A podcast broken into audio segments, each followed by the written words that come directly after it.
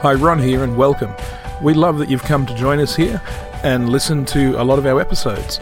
Please help us continue with this by supporting us through either joining the Barak Center at thebarakcenter.com or joining us at the Fringe Church at thefringechurch.com and sharing and donating through those sources. House of Plague. And once It's, again, uh, thank Ron you here coming to you from the Fringe Church um, because we can't meet in person. Uh, trying to do a little message online, so bear with me. Um, everything's a bit of a mess. It uh, feels like. Um, uh, feels like Fringe Church the musical, honestly, where I've got uh, my Barry White voice happening. You know, the leaves are green, red roses too. But anyway, let's let's get into it. What I wanted to talk about today, and please get online, comment, let's have a conversation, um, is about fear, and the fear in the community at the moment is incredible. With the coronavirus and any illness and shutdown of so many resources and things. Fear is a systemic evil in our community. Fear can be a, such a horrible thing. Fear will rule you will control your thoughts, can control your actions. Every time in history there's been a big amount of fear, it's been used to control others. At the moment, we've got this virus which is spreading this fear, and we as Christians in the community are being controlled by it with our responses and what we do. So, you might think you're only a little guy, you've got not a lot to contribute or, or put in, or how can I affect things and the way things are going. Well, that's what I wanted to look at today. So um, bear with me, I'll read a little bit of scripture, and then we'll get into it. So, Mark 1:14. After John was put in prison, Jesus went into Galilee proclaiming the good news of God.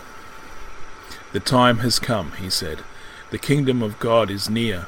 Repent and believe the good news. As Jesus walked beside the Sea of Galilee, he saw Simon and his brother Andrew casting nets into a lake, for they were fishermen. Come, follow me, Jesus said, and I will make you fishers of men. At once they left their nets and followed him. When he had gone a little further, he saw James, son of Zebedee and brother of John, in a boat preparing their nets. Without delay he called them, and they left their father, Zebedee, in the boat with the hired men and followed him. Sorry, you might get a bit of that because, yes, I'm sick. So, the question is why would Jesus look to fishermen to be his disciples? Why would Jesus look to fishermen to start the church? And Jesus acted very contrary to the human expectations. He didn't choose the learned men, the scholars, or the wise, or the intelligentsia at the time. Why did Jesus call fishermen to be his disciples? Why did he?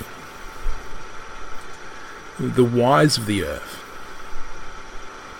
were probably too proud of their own knowledge. It is far more difficult to build where there is already a structure, where these people had belief systems or these ideas of their own pride and their own arrogance and built up with their educations. He knew that they would call the gospel foolishness. How could Christ persuade the intelligentsia, the intelligent, the learned guys, that they would have to put aside their power and everything in order to show and learn how to love. He knew that pride and power are two great obstacles to believing the kingdom of God would not come into being through merely understanding. Merely understanding it through a violent imposition of it. The Lord Jesus' message was simple. It was very simple. Repent and believe the good news. Not to pick the rich or the powerful or the well known, but a fisherman. Why did Jesus call fishermen to be his disciples? Because of the contempt and neglect of those fishermen, I think, would have experienced in their lives. Who would ever have chosen a fisherman for leadership? He wanted to prove that the foolishness of God is wiser than men, and the weakness of God is stronger than men. He wanted to show that God, excuse me,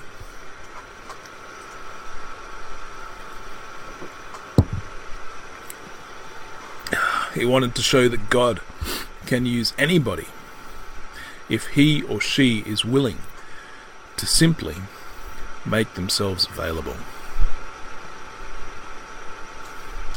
Jesus calls not those on whom he can build but for those who he can become the very foundation of their lives.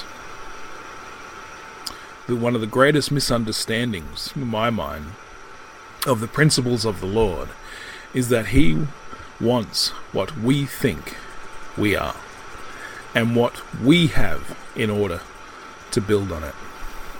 No. He wants a clean slate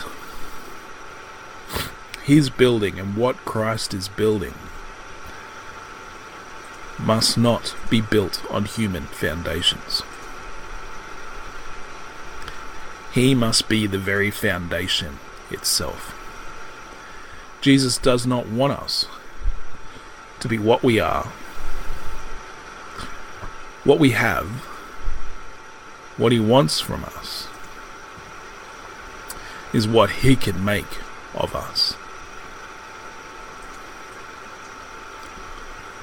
We don't bring anything to the table. Observe, you know, look at what he says in, in 17. Come follow me, and I will make you fishers of men. Our willingness to come and to leave everything behind is what he desires. Our building a structure on the foundation of him that he has laid to become a fisherman depends basically on the Lord, as far as the foundation is concerned. But it also depends on how we respond and build on it. You see, at a time of fear, we need to build this place of stability and love in our communities. Now, I'm not saying for a second to race out and come around and see people like me and get infected with whatever this is. But we need to be smart and intelligent about it. But reach out, call people, be a Christian, show love, show care, show compassion. Make meals for people who are sick and uh, leave them at their door. You know, there's things we can do. We need not to succumb to being controlled by the fear in the community. We need to make a stand against the fear. We need to put our trust in the Lord. Reach out to others and break this cycle of fear which is going on. And you know what? God's kingdom will grow if we show stability and fearless love. Time and time again through history, the church has exploded in times of fear. In times like this, when Christians rushed in and helped and loved and did what they could. People are desperate. Talk to them. Doesn't have to be in person. Pick up the phone, Skype, or technology. Engage and show love. It's only a short little message, but I don't have much in me. Sorry, I'm pretty crook. But um, please engage. Let's have a conversation in the comments. Do a check in. How was your week? Mine's been pretty rough. Where have you seen God in your life this week? Alright, guys. Well, bye for now. We'll talk soon.